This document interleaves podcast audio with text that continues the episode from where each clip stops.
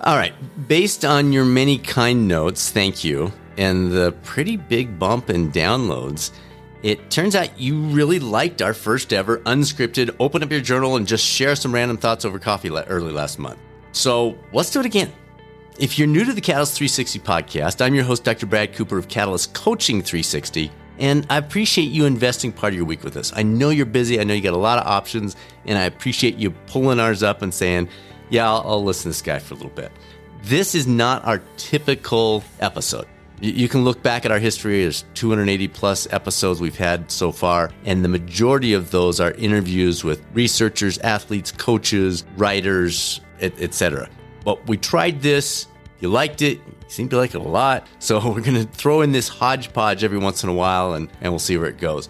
Today, I'm going to be sharing a few thoughts. The way this comes about is I literally just open up my journal, look through what I've been thinking about, reading, etc., over the last four or five weeks. And then I've got a bunch of scribble in front of me, kind of bullet points that I'm going to try to stay somewhat organized with you here, but we'll see how it goes. So, the topics I've got jotted down here we're going to cover today are free will, why we experience letdowns following big events, what Suzanne and I have learned from the land, and you'll see what that means in a minute, how to give our creativity a running chance to really take hold, and whether that's as an entrepreneur or an artist or any other element, but how can we get that rolling? Why each of us live in a different world and some elements of what that might mean on a daily basis. And then lastly, some interesting insights from a couple of songs. You, you all know, if you've listened for long, you know I love music. And a, a couple of interesting insights from two songs that have the exact same title, but completely opposite perspectives. So let's grab our coffee and let's see where things lead. Again, no script, just a few notes from recent journal entries and an open mic, which could get me in trouble, but let's see where it goes. Let's kick it off by exploring the idea of free will. Now, free will is getting a lot of attention these days. Sam Harris has spoken on it, written on it. A lot of folks piggybacking off of some of his stuff and, and, and taking a little different slant on it. Personally, I don't know. I, I, I don't think free will conversations are that interesting.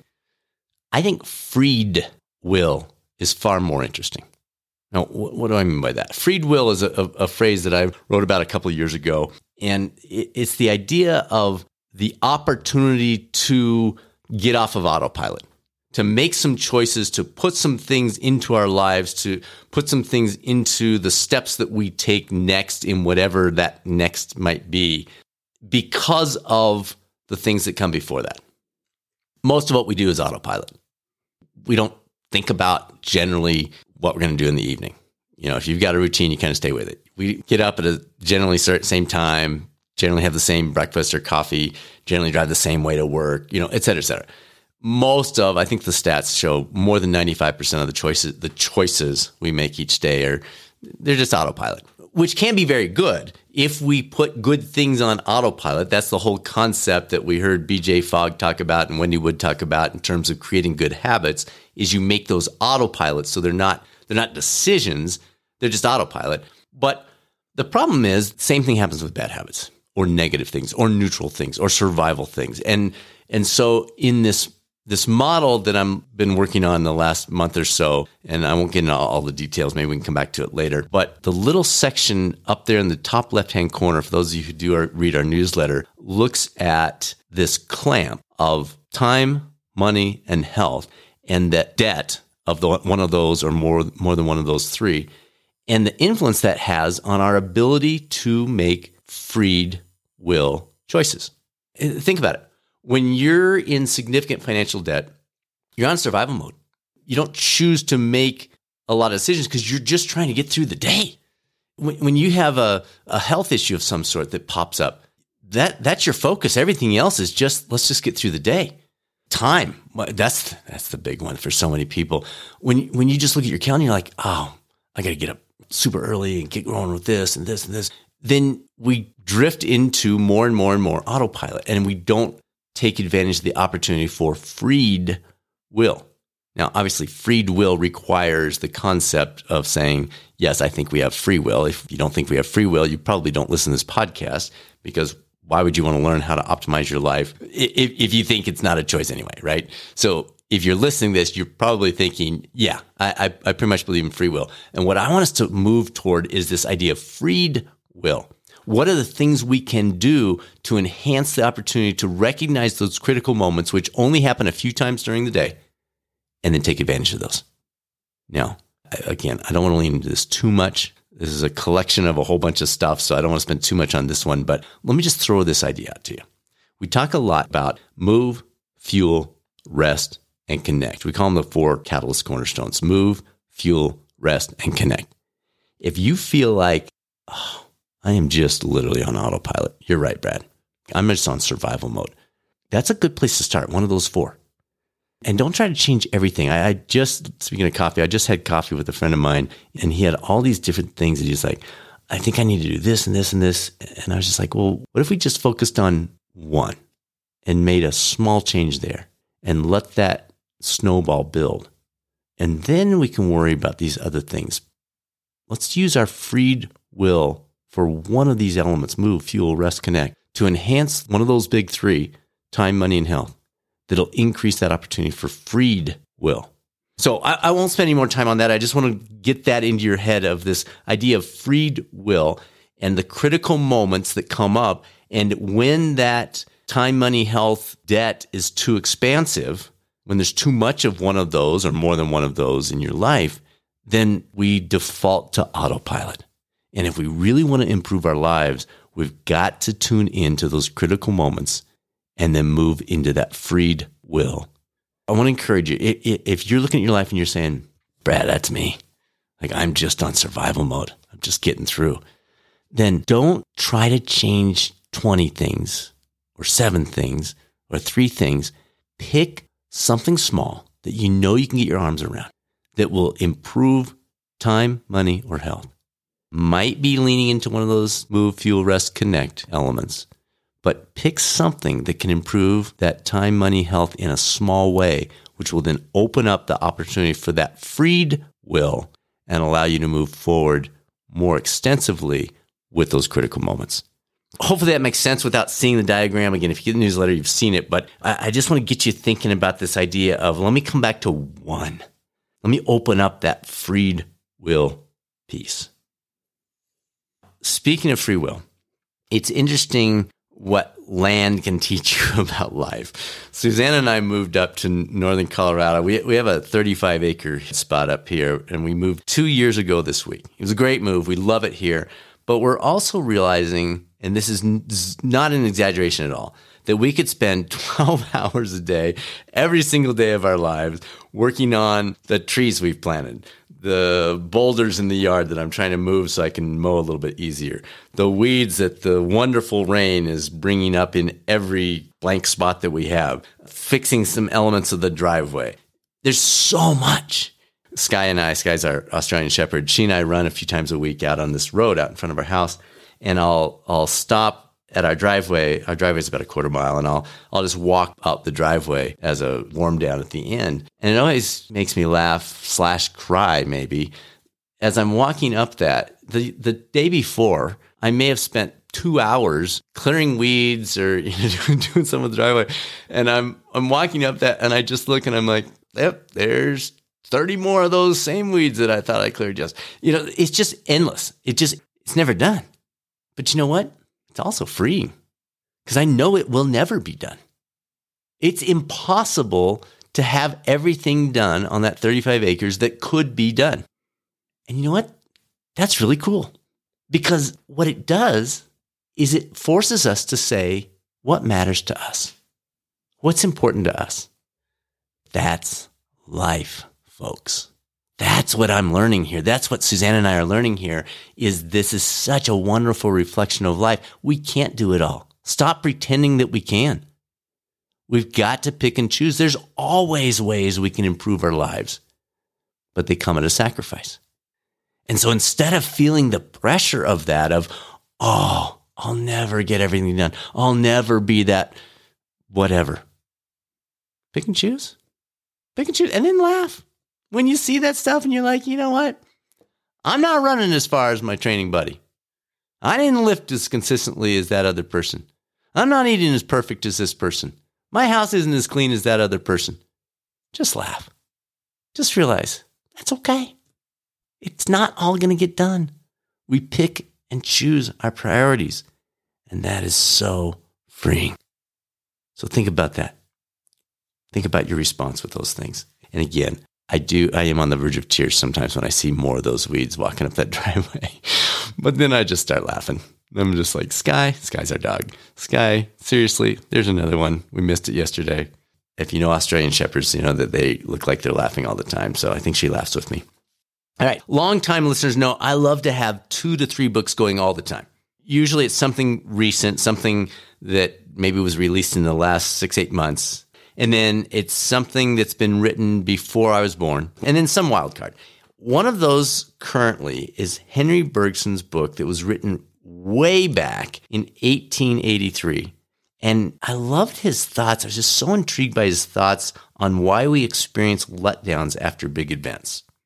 You know how it goes. You, you got this thing you're thinking about. Maybe it's a, a celebration or a race or a graduation or a wedding or whatever. And it's this big, huge thing, and you're anticipating it and you're waiting for it, and it comes, even if it goes incredibly well. Oftentimes, in fact, almost always, there's a letdown afterwards. And that's always been interesting to me. What he said is that when it's something in the future, there are literally thousands of possibilities, thousands of things that could happen with that event, graduation, promotion, fill in the blank. When it actually happens, one of those occurs. So you started with thousands of possibilities out there in front of you that your brain is constantly moving around and shifting and pondering and looking forward to and getting excited about and all that. And then it happens and one of those thousand take place. And so now you have to let go of the other 999. Isn't that interesting? I was fascinated by it. That is so true. That is it. That is it. It's just really interesting to realize that our brains are able to hold all those things in place. And then when one of those happens, we have to let all the other ones go because they'll never happen. And that's part of that letdown. Now, on the opposite side, worrying about the future, kind of the same thing happens, doesn't it? When I'm worried about X happening, this thing's coming up. Oh, I'm concerned. What's going to happen? I can create all these terrible things that are possibilities in, in what's around the corner. And then one of them happens and all the others drop off. I don't know what you want to do with that, but I thought it was fascinating. All right. Speaking of books, I just started Rick Rubin's new one on creativity, and there's zero doubt I'm going to be pulling some additional thoughts out of this book as we chat in the future. Out of the gate, first couple chapters, there were two intriguing ones to ponder that I, I wanted to share today. He shares a key reminder about what leads to creative thinking. Now, when you think of creative thinking, don't don't just think of the songwriter or the artist. That's you as a coach. That's you as an entrepreneur. That's you as a teacher. That's you as a parent or a friend. It, it's really all of us. We all have these creative opportunities. And, and what he says is the answer is not to look for it. And it is the creative moment, the creative idea. So the answer is not to look for it. Instead, we create an open space that allows for it. A space so free, so free of the normal overpacked condition of our minds that it functions as a vacuum. Think of a vacuum or a black hole. It sucks stuff in. It pulls in that creative stuff that's out there waiting for you to discover. How cool is that? If you're struggling with an idea for your business or a class or a paper that you're writing or a, a, a talk that you're giving or a solution to a family struggle or whatever it might be, create a vacuum.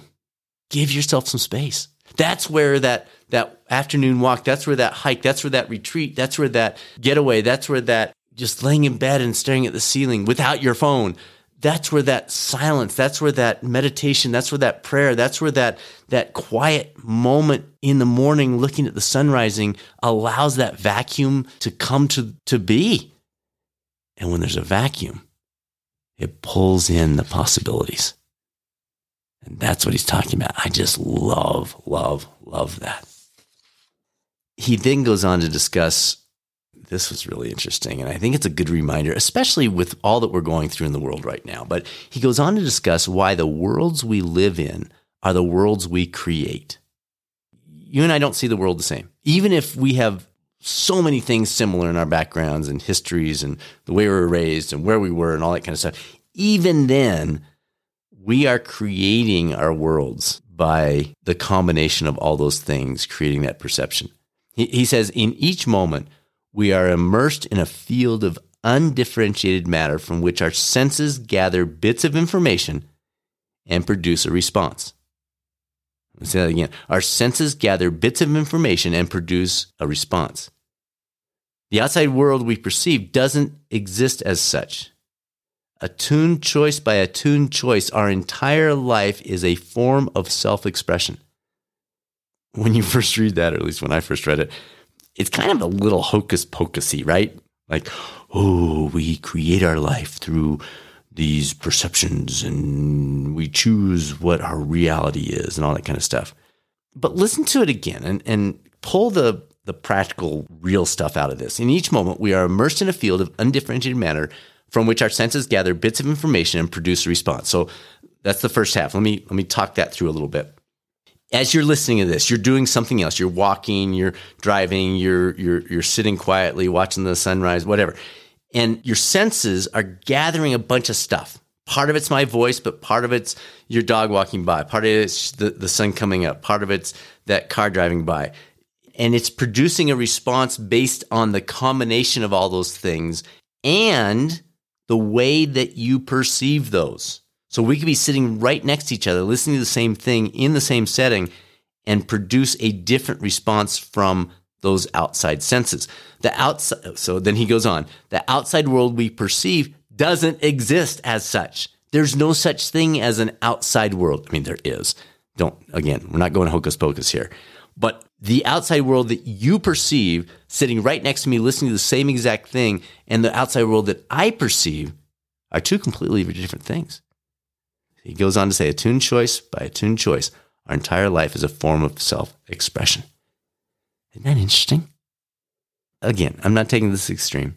I'm saying let's tune in to the fact that the same stimulus can be interpreted completely differently based on all kinds of things perspective, history, e- even how well did I sleep last night changes the way I perceive things. Think of some external input that, that you saw today or you're experiencing right now. Maybe it's rain, maybe it's the wind, maybe it's a canceled meeting, maybe it's a sore muscle, anything. It's not the input, it's it's how we interpret that input defines the worlds we live in. If you're an athlete listening to this and your muscle a little sore, you're probably thinking, that's awesome. I, I, I did that new workout yesterday and obviously I hit some some key areas that I haven't been working. That's gonna, that's going to be helpful down the road. Someone who's not used to exercising, they feel a sore muscle and they're like, "Oh man, I probably overdid it. I should back off uh, you know, I, I, I did too much, you know, that that book was wrong or, or whatever. It's rainy outside. Well, if I was wanting to go on a bike ride and that rain is accompanied by lightning, that changes things than if Suzanne and I are going to have a nice quiet evening at home and it's suddenly a, a nice cozy night with the lightning flashing and cuddling up with the dog. Even the same person can see it differently based on something like plans going forward. It's not the input, folks. And that's the key I want to emphasize here. It's not the input, it's how we interpret the input that defines our worlds. And if we take this all the way back to the beginning of what we've been talking about today, we can notice those critical moments, realize that we're taking that sensory input and filtering it to result in thought A and shift it to be thought B. And that's where the opportunity is. All right, last thing and this really plays off well. I didn't plan this, but as I was jotting the notes down, I thought, oh, that's right. That's exactly what we're talking about today. Two songs, exact same, exact same title, but the message, the interpretation, opposites. First one, Bruce Springsteen. Title, Glory Days. This was, frankly, kind of a core song growing up. I, have got Bruce's autographed album. I won some little radio contest. I, I think I called in at the right time or something. And I, I got his autographed album, Born in the USA. and his tour jacket. So pretty cool. Love Bruce Springsteen, incredible artist, incredible performer. And his song Glory Days, if you haven't heard it, almost certainly heard it. But if you haven't, let me read you a few of the words. And it's worth going back and listening to because he hits it like nobody else can. He says, And I hope when I get old, I don't sit around thinking about it, but I probably will. Just sitting back, trying to recapture a little of the glory while time slips away and leaves you with nothing, mister, but boring stories of glory days. Yeah, they'll pass you by he goes through th- a few different phases in the song, phases of life in the song. But he's probably in his early to late 30s, maybe maybe 40s, and basically he's sitting chatting with old friends and all they're talking about is glory days, whether it's athletics or relationships or settings. And they're like, yeah, got these boring stories, and that's all we talk about. And it wasn't it great back when. Nothing about what's happening today. And, and then there's Gabby Barrett, same title, Glory Days. The setting of the song is probably the same age group, somewhere in the 30s, maybe early 40s. Here are her words. Same, same song title, Glory Days. This is as good as it gets. I don't know what I would change. I love this life that we live. I love that smile on your face. No, we ain't got to look back at all those pictures and frames and wish it had all stayed the same. Because right here, right now, I say, these are the glory days. Oh, if you haven't heard her song, pull it up. It is so good. And I love the comparison of it with the title being the same of one person looking back and saying, ah, life was good. It's a bummer it's not going to be anymore. And the other person saying, we don't have to look back at the frames because right here, right now. These are the glory days. Not based on money, not based on fame, based on what she's interpreting, the t- way she's taking in those senses and interpreting it as a great, great life. All right, cup is empty. So I guess that's a wrap until next time. Thank you for being a part of the Catalyst community. If you'd like information about pursuing your NBHWC approved health and wellness coach certification or if you're an employer, EAP, or wellness provider looking to integrate best in class coaching into your program or platform, please visit us. Website is catalystcoaching360.com, or you can email us anytime. Results at catalystcoaching360.com. Make it a great rest of your week, and I'll speak with you soon on the next episode of the Catalyst 360 podcast, or maybe over on the YouTube coaching channel.